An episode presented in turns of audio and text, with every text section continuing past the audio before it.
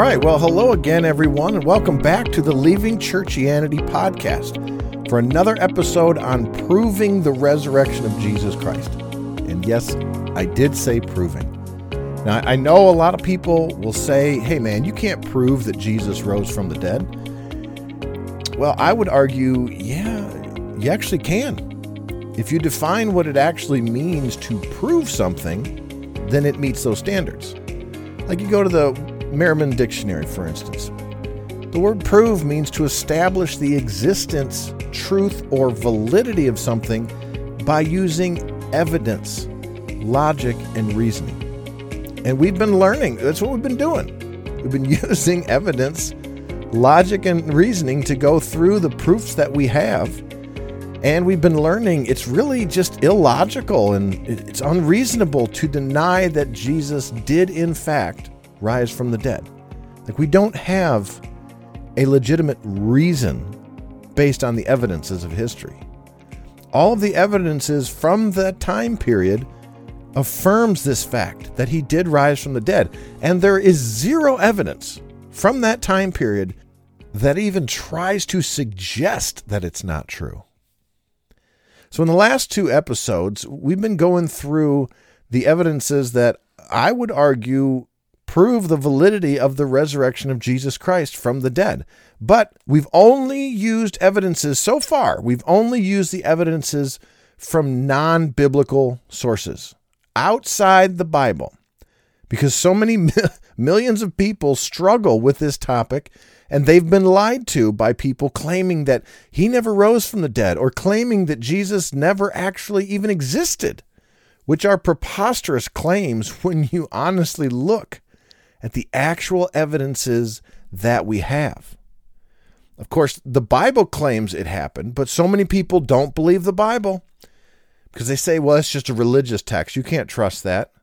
Of course, they fail to realize that it's also an excellent collection of documented real events that actually happened in time past by eyewitnesses, actual people in verified historical places attesting to what they actually did witness with their eyes and actually experienced physically.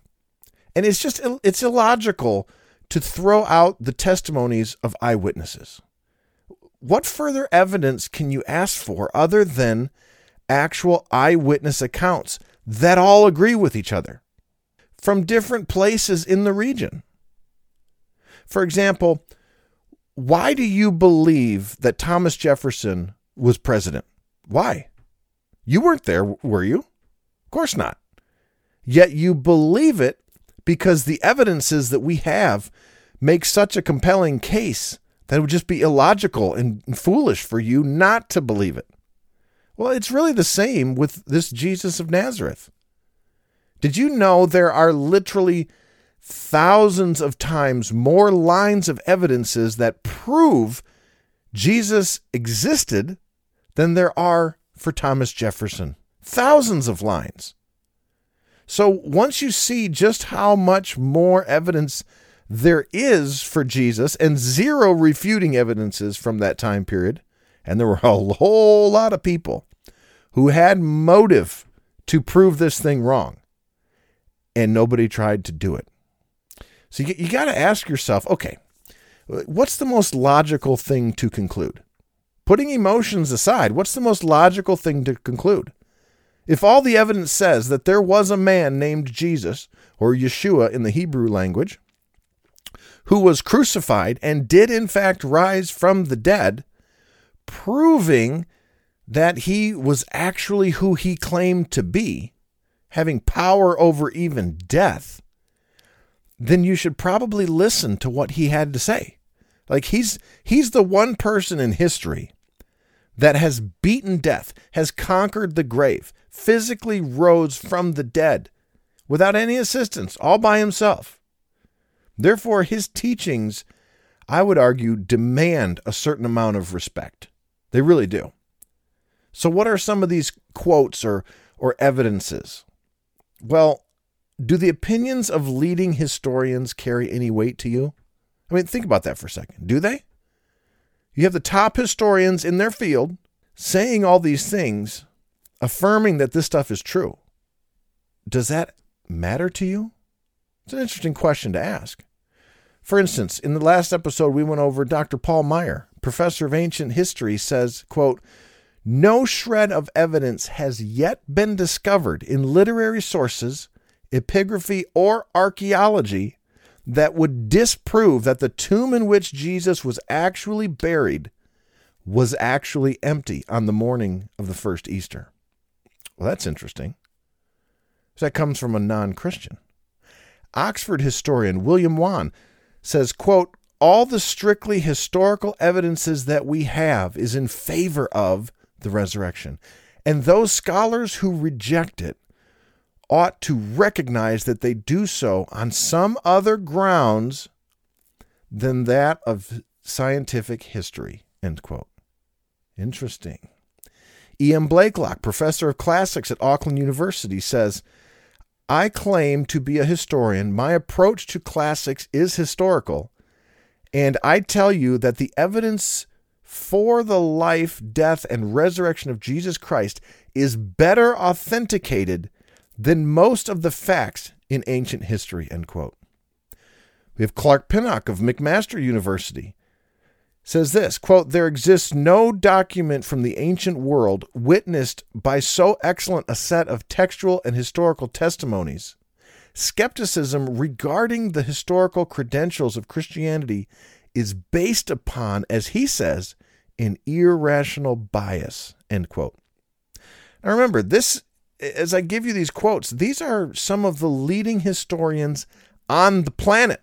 The, the famous F.F. Bruce from Manchester University, most people have heard of him, says if the New Testament were a collection of, collection of secular writings, their authenticity would generally be regarded as beyond all doubt. End quote. And you can look up any of these on the internet. Just, just type this in. You can read the documents where they wrote these. For instance, A.N. Sherwin White, classical Roman historian, says this quote, For the New Testament of Acts, the confirmation of historicity of the book of Acts is overwhelming, he says. He goes on to say any attempt to reject its basic historicity, even in matters of detail, must now appear absurd. Romans historians have long taken this for granted. End quote. What a what a claim this historian is making. I'll give you two more quotes that, that I find very compelling. I find these very compelling. First, we'll do uh, Professor Thomas Arnold, 14 year headmaster at Rugby School in Warwickshire, author of the famous History of Rome textbook and was appointed the chair of ancient history at Oxford University. Okay, this guy's top of his field. He says this quote, I have been used for many years to study the histories of other times and to examine the weight of the evidence of those who have written about them. And I know of no one fact in the history of mankind which is proved by better and fuller evidence of every sort to the understanding of a fair inquirer that the great sign which God has given us than that Christ died and rose again from the dead. End quote. Again, these are the best historians, and they clearly recognize the existence of Jesus Christ and the physical resurrection from the dead as an undeniable established historical fact. This is what they say, not just what I say. And they clearly recognize that the Bible is not just the Word of God, but actual recorded history. As, as uh, Professor Thomas Arnold said, even in the smallest details of the story. And lastly, I want to give you this one. Um, and I encourage you to Google this and look it up. Read this guy's whole story because it's just fascinating. This story is about uh, Lionel Luckhoo, okay, a famous lawyer, Guinness Book of World Records for 18 years straight as being the most successful trial attorney who has ever lived. In January of 1985, he got his 245th consecutive murder acquittal. I mean, nobody's even come close to this. And this guy took up the challenge to investigate all of the historical evidences surrounding the resurrection of Jesus Christ to see if the resurrection, the story, would withstand legal scrutiny. If you put it on trial, would it stand up under a court of law? How would it stand up under the court of law? He asked. Well, his verdict was this quote, I say unequivocally that the evidence for the resurrection of Jesus Christ is so overwhelming that it compels acceptance by proof that leaves absolutely no room for doubt. End quote.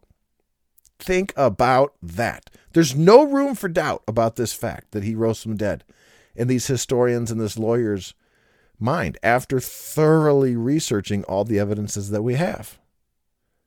So again, like I ask people, so what is the reason why you don't believe it? There's a reason. But have you ever thought about what the reason is? Now notice, I'm not I'm not giving you the Bible to try to prove the Bible. Cuz so many people reject that. Okay. I'm giving you solid quotes from the best historians the world has known. Information you've probably never been presented with because nobody talks about this in public. They don't teach this in the universities.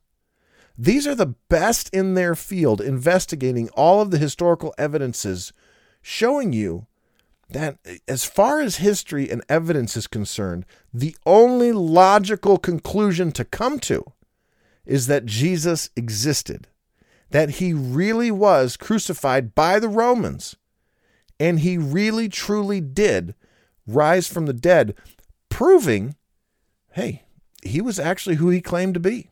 And what better way to prove it than conquering death in the grave? But since we're already in the mindset of historical data and evidence, what else can we learn from the historical writings of the actual time period in the first century? Well, we know that the resurrection was documented by eyewitnesses. Common question. People say, well, why should I believe Jesus and his message over other religions? Many people have this question. And they go on to say, especially the other Abrahamic religions, like, for instance, Islam. Well, from my own perspective, I, I can give you my answer. And there are really there are four main reasons why I believe that Jesus was who he claimed to be. First of all, his lifestyle and how he treated people. I'm really just blown away by the compassion and integrity that he had. I've tried to live like Jesus and I've I've failed so much. In my best moments, I I succeed sometimes, but I, really I fail much of the time. And I have a tremendous amount of respect for his lifestyle. I think it demands respect. Number two, uh, Robert Cole, psychology professor at Harvard, pointed this out all the teachings on ethics, he says, over the past 2,000 years are simply footnotes to the Sermon on the Mount by Jesus. If you go read Matthew 5, 6, and 7, you'll have to grapple with the, the ethical brilliance, I would argue, of Jesus, showing he's incredibly in touch with reality and human nature and what's going on, and is he's really just above every other person. No one else is like that. And that really, I, I would argue, commands my respect and my attention to his teachings. It's, it's worth looking into his teachings. Number three, at the moment of his most excruciating pain on the cross, which I can't even imagine going through that experience, instead of cursing his enemies, he says, Father, forgive them, for they know not what they do. That right there demands my respect. It really does.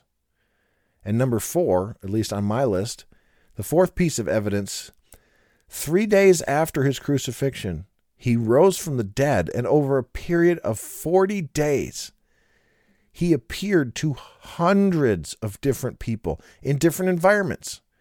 He fellowshipped with them, he ate with them. Uh, those pieces, those four pieces of evidence are why I have put my faith in Jesus Christ. It really is. And since Islam is rapidly becoming one of the world's largest religions, like it's it's flying to that status. Another thought that comes to my mind is like you go through and compare the Quran to the Bible. I have one on my shelf here. And you know, read through that, read through the Bible, compare the lifestyle and the teachings of Muhammad versus the lifestyle and teachings of Jesus Christ. And finally, eh, most powerfully, really, you today can go to Muhammad's grave and you can see his bones are still in it. Death beat him. He had no power over life and death. The, the grave of Jesus right now is empty. He actually rose from the dead. Like we have physical proof of that. And really, I mean, just think about that. That demands our respect and that we should attentively listen. It really does. Think about it if somebody rose from the dead today, was literally in the grave for three days, and came out perfectly healthy. Like, I would start listening to what this dude had to say. And so would you. You're talking about interesting. Well, that's what we have with Jesus Christ. Now, if the testimonies of the world's best historians who study history for a living, who are the top of their field, who are regarded and reverenced by all the people in their field, well, if that's not enough, we always have the eyewitness accounts. I mean, Jesus didn't leave an empty tomb for us to just sit around and assume what happened. He appeared to people like Mary Magdalene, for instance. He appeared to the other women who came to the grave with her on that day. He appeared to the Roman guards who fled in fear, and they attested to the fact that they fled in fear. He appeared to the 11 disciples multiple times. He even cooked fish with them, sat there and ate with them. He walked and talked for a long time with the two men on the road to Emmaus. You think of James, Jesus' earthly brother, who wasn't even a believer before then. Like he wasn't sold on it. He didn't believe him to be anybody but a human. Well, James became a believer immediately after this resurrection experiencing, worshiping his own brother and professing, oh, yep, he's the Messiah. He's clearly the Son of God. Must be strong evidence to make that change in his own earthly brother.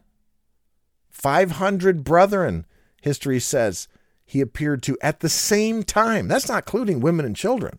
I mean, how many were there? 500? You could have 1,500 people there, 1,500 to 2,000 people. He appeared to all of them. It's very significant that he was seen by so many people. I mean, this explains why so many people were converting to follow Jesus right after this. How could this resurrection belief catch on so fast and grow so rapidly if he didn't really rise from the dead? How could the disciples convince anyone? They would want proof, just like you would want proof, just like anybody would want proof. I mean, that's a bold claim. They would ask around, hey, did you see him? D- did your family see? him? Does anybody you know, did anybody see him? Can anybody confirm this claim that these disciples are making? Anyone?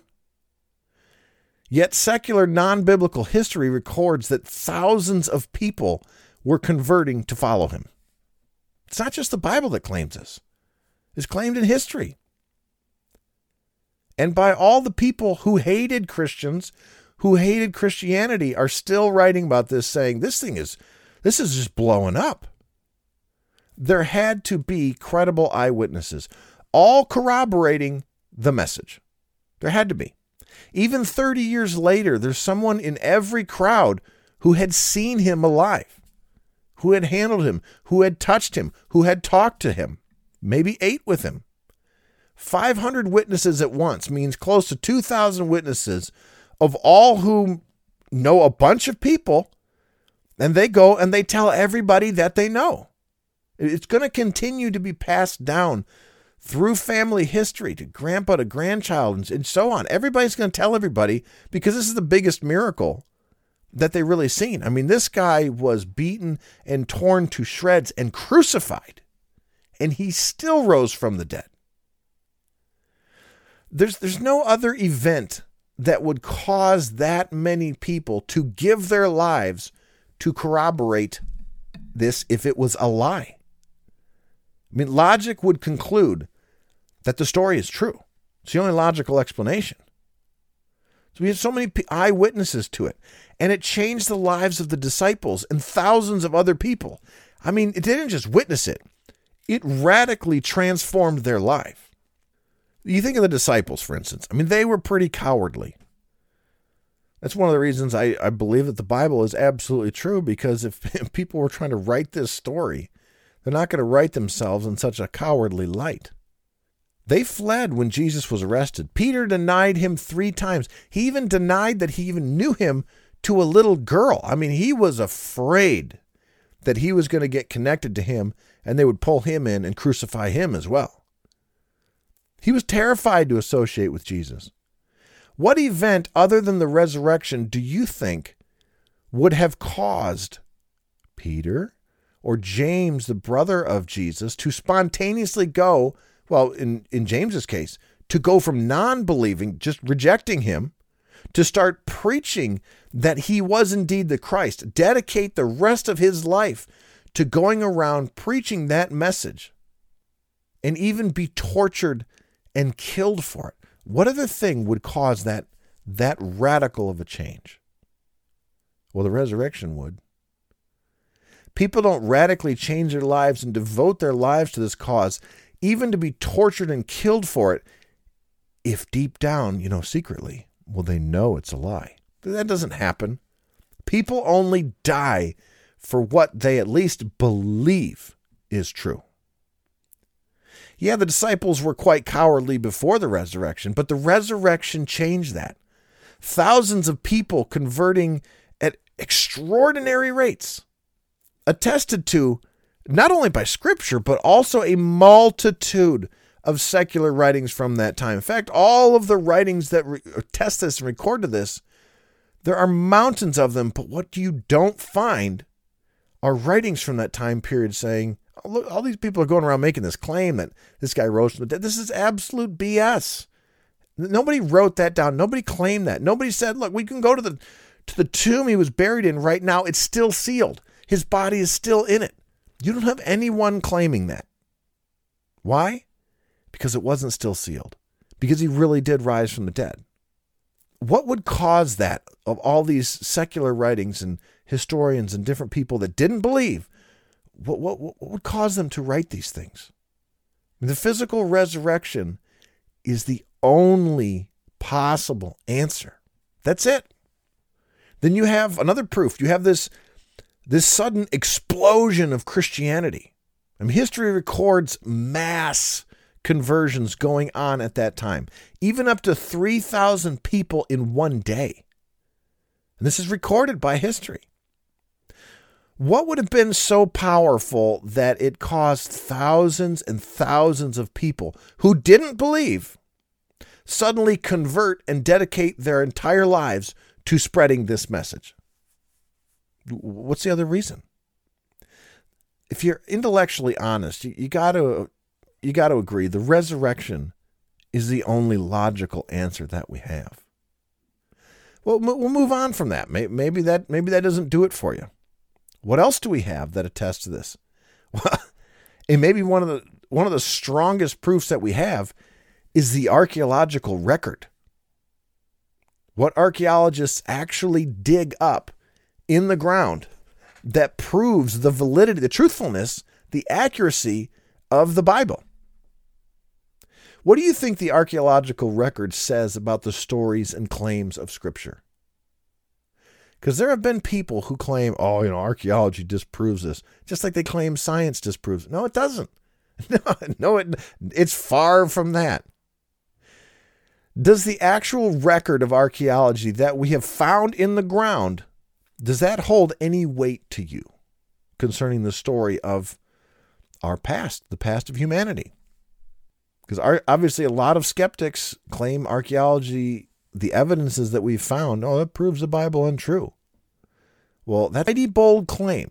It's a mighty bold claim. And no, it's not true. That claim is not true. That is a lie. For instance, some historians and Bible skeptics claim, well, Daniel isn't true. And the reason they give is they say, well, uh, they'll say, well, Belshazzar never existed. Because the cuneiform tablet was discovered, and on it was the list of rulers of Babylon. And guess what? It didn't contain the name Belshazzar on it. This is a, this is a popular objection for skeptics right there. So they've been going around saying he never existed, and this proves that the book of Daniel is untrue. None of this can be trusted. It's all just a fairy tale story. Yet a little time goes by, and later on, another tablet was uncovered, and it discussed King Nabonidus, who would travel for large amounts of time. And when he was gone from his throne, he would have his son rule in his stead. And guess what his name was? What was the son's name? Right there, carved into these tablets Belshazzar. Right there. Historical, archaeological evidence. You see, over and over and over again, as time goes by, the Bible skeptics keep getting proven wrong. As more and more artifacts and cities are discovered, they keep getting proven wrong. For instance, in Judges 16 29 through 30, you have the story of Samson pulling down an entire pagan temple by pushing on only two pillars. And skeptics for years have constantly said that well that's impossible. It's laughable in order in actual they say it's actually laughable. No man could bring down an entire temple by pushing on two pillars. They weren't designed that way. Well, guess what? There was a Philistine temple ruins discovered in one of one of northern Tel Aviv area and another one in ancient Ekron, just south of Tel Aviv. So they're basically in the same area. And guess what the archaeologists found? A really bad engineering blunder where the whole roof was supported by, you guessed it, two main pillars. In the center of the structure, and the bases of these pillars were six feet apart. Totally plausible. Now, does that prove that that that one was, you know, one Samson brought down? Well, no, it doesn't prove that that was the exact temple, but it does prove the plausibility of the story in the Bible because this was a major error. And this is how these temples were built by the Philistines. We now have proof that Philistine temples were constructed in that way, as accounted in the Bible, and that one man could, in fact, bring down the entire structure in a massive collapse all by himself. So I guess it's not implausible. It's not a fairy tale story. Did you know that statues of pagan gods like, like Baal and Ashtaroth have been found? Did you know Solomon's cities such as Hazor and Megiddo, most people know that name, Megiddo and Gezer from 1 Kings 9:15. These have all been discovered by archaeologists. Now skeptics claim, well there was never a king named Nebuchadnezzar. This is a popular one. I've heard this many times. They don't believe that there was a king named Nebuchadnezzar or Sargon the king from Isaiah 20. But now, guess what? Sargon's palace has been found.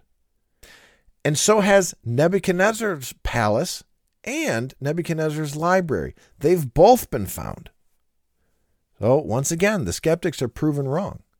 They found the palace of King Eglon at Jericho where he was assassinated in Judges 3:15. I don't know if you guys remember that story giant fat man and he was stabbed in the stomach all the way up to the elbow. Crazy story. But guess what? Evidences of that have been found. The east gate of Shechem from Judges 9 34 through 38. That's been discovered now. The pool of Gibeon, for instance, from 2 Samuel 2 12 and following.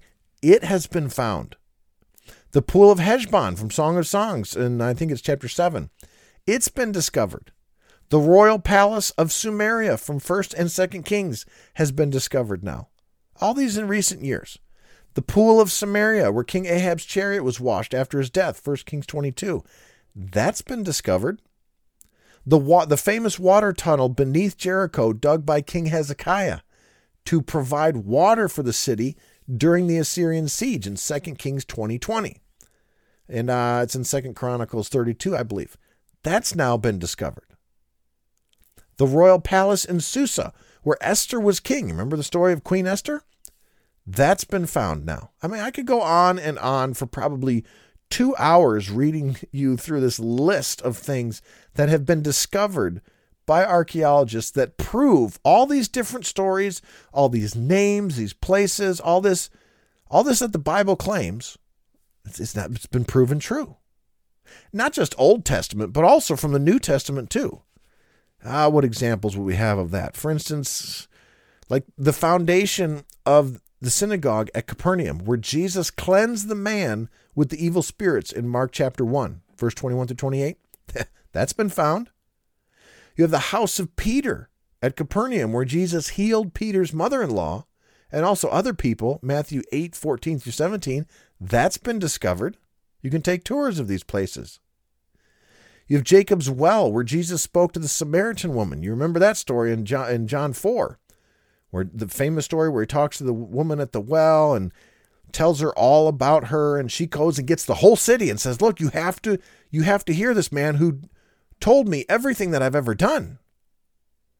And they praise him as being the Messiah. Well that place has been discovered.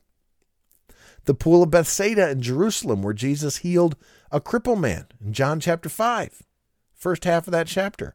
That's been discovered. The famous pool of Siloam in Jerusalem, where Jesus healed the blind man in John chapter 9. That's been discovered.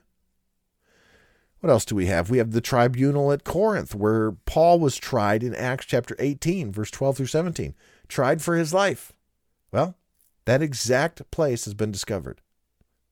They've discovered Herod's palace at Caesarea, where Paul was kept under guard in Acts 23, 33 through 35. That's a famous story. They discovered that. I mean, you get the idea. The, the list goes on and on and on and on. I mean, I could spend hour uh, after hour giving you just discovery after discovery after discovery that prove, at least archaeologically, exactly what the Bible says who these people were, where they were, when they were. It's all validated. It validates all these stories in the Bible because everything lines up perfectly, everything is dated perfectly. I want to share with you some quotes while we're at in the whole archaeology topic. Quotes from leading archaeologists of modern time that you may even know of. For example, uh, Dr. Clifford Wilson, former director of the Australian Institute of Archaeology. He says, I know of no finding in archaeology that's been properly confirmed, which is in opposition to the scriptures. The Bible, he says, is the most accurate history textbook the world has ever seen. End quote. that's that's quite a claim, but I, I completely agree with him. Dr. Bryant Wood, for instance, PhD archaeologist, says, quote, in every instance where the findings of archaeology pertain to the biblical record, the archaeological evidence confirms, sometimes in detailed fashion, the historical accuracy of Scripture. End quote. The late Dr. Nelson Glueck says, quote, it may be stated categorically that no archaeological discovery has ever controverted a biblical reference. Scores of archaeological findings, he says, have been made which confirm in clear outline or exact detail historical statements that are made in the Bible. End quote. Dr. Joseph Free, PhD at Wheaton College, former 20 year head of the Department of Archaeology, says this quote, We do not know of any cases where the Bible has been proven wrong archaeologically. Strong statement, but hey, it lines up with all of the other great people in their field. Everything that they're saying lines up perfectly. You should know the name Dr. William Foxwell Albright. That may be the most famous name in the archaeological uh, circles. One of the world's most preeminent archaeologists of all time. He was the one called upon to authenticate the Dead Sea Scrolls, for instance, when they were discovered. That was in 1947. In eastern Jerusalem is the oldest research center in the Middle East, the oldest one. It's called the W.F. Albright Institute of Archaeological Research. The whole thing was named after him. He is the standard for archaeology, just across the board. And he said this quote, There can be no doubt that archaeology has confirmed the substantial historicity of the Old Testament. End quote. Professor of archaeology at Yale University, the late Millar Burrows, said, quote, Archaeological work has unquestionably strengthened confidence in the reliability of scriptural record. Archaeology has in many places refuted the views of modern critics, he says, end quote. And that's why a major reason why I'm giving you this mountain of evidence from these people because it, I agree with him, it unquestionably strengthens your confidence in the reliability of the scriptural record. And I want to show you those things. All of this outside of the Bible. So you don't have to believe the story just based on the Bible. All of this evidence outside of it affirms that, yep, the message that the Bible says, even the detailed parts, are absolutely true and trustworthy. I'll give you another one. Sir Frederick Kenyon, former director of the British Museum, author of the book The Bible and Archaeology. He wrote this quote, Archaeology has not yet said its last word, but the results already achieved confirm what faith would suggest that the Bible can do nothing but gain from an increase in knowledge. End quote. I, I like that one. Sir William Mitchell Ramsay, late former professor of archaeology at Oxford University. We're not talking about the University of Boone, Alabama here. We're talking about Oxford University. Considered to be the most eminent scholar on Asia Minor.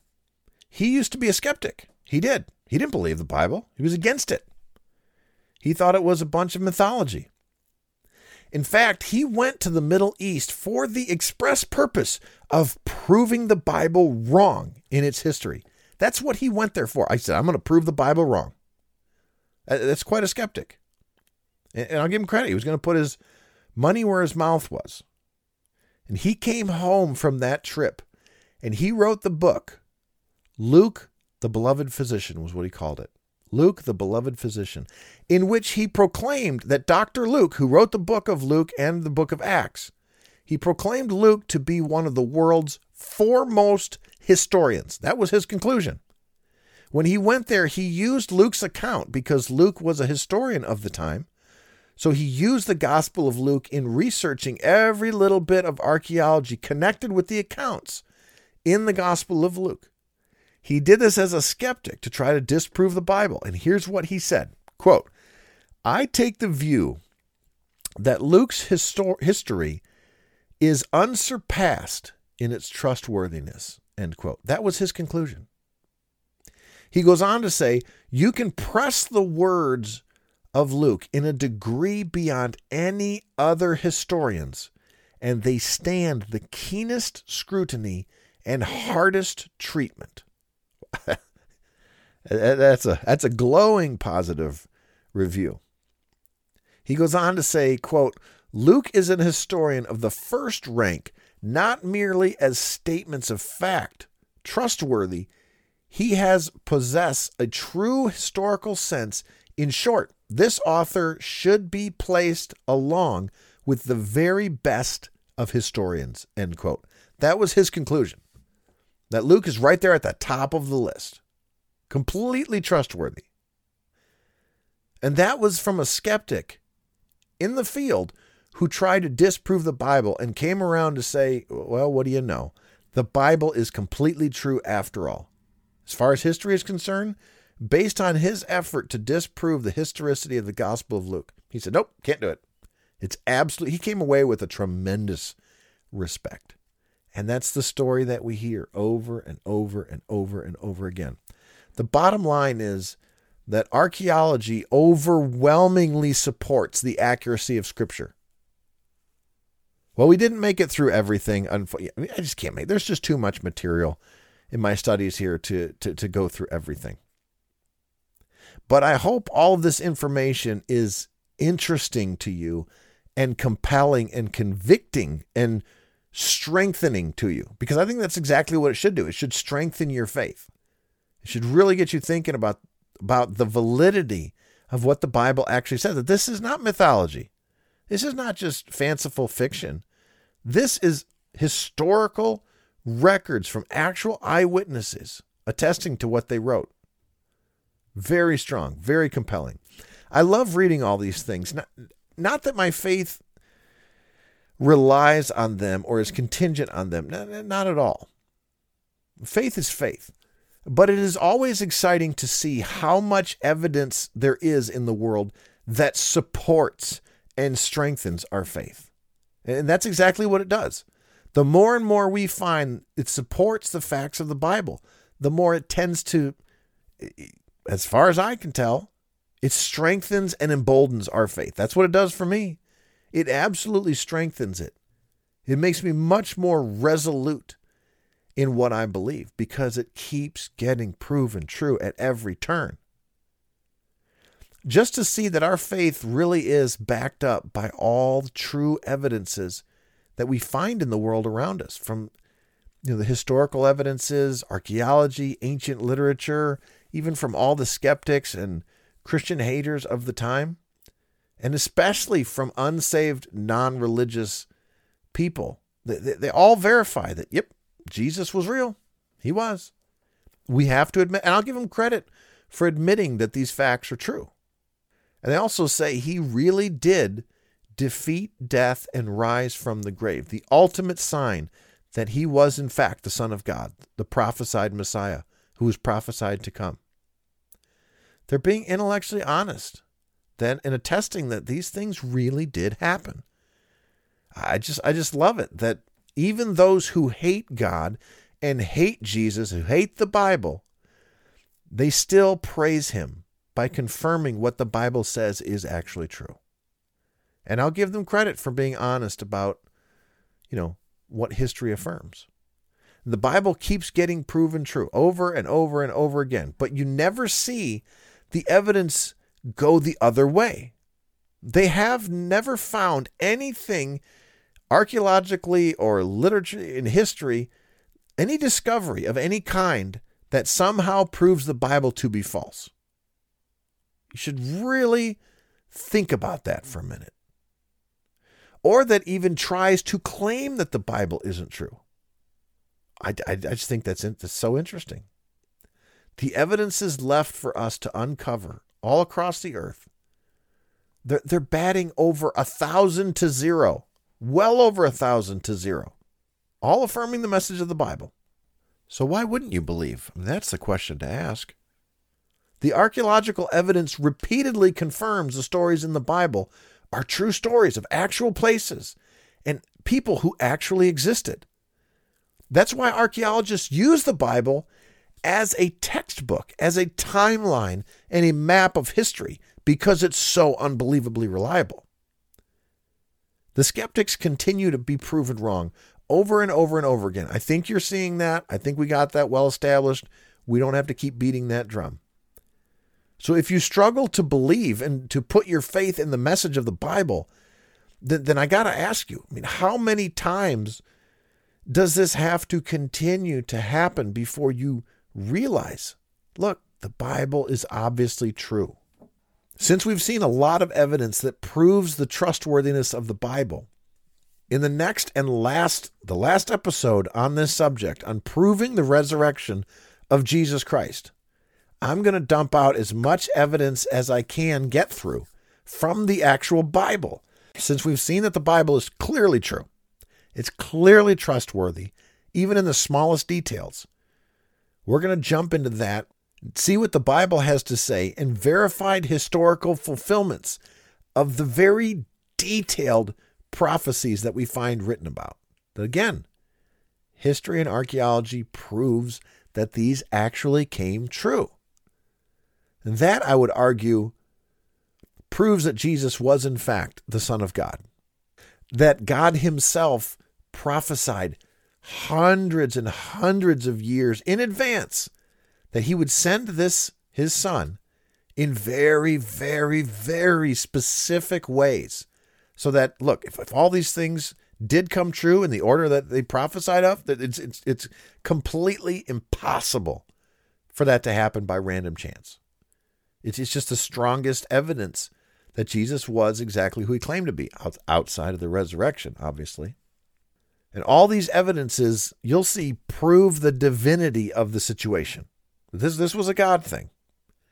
And I'll talk about Jesus himself and finish up by addressing some of the most popular objections that people have toward Jesus and false claims that skeptics make to attempt to prove that Jesus didn't rise from the dead. It's just empty claims, but some of them can be convincing when you when you hear them presented well. And so I'm going to knock those out of the sky. So don't miss the next ep- upcoming episode coming this Friday morning. I think you'll really enjoy this final episode. If you know anyone who struggles with the topic of Jesus or believing the Bible to be true, to, please send them some of these episodes that we've gone over, like this one. Send it to them and pray that they would get interested and that this information would help them embrace the truth. This sort of thing right here can radically change a person's life. Also, if you have any thoughts that maybe you want to share with me, feel free to email me at leavingchurchianitynow at gmail.com. I'd, I'd love to read your comments and your feedback. I hope to see you all in the next episode as we wrap up this topic. And until then, have a great week and may the Lord bless you.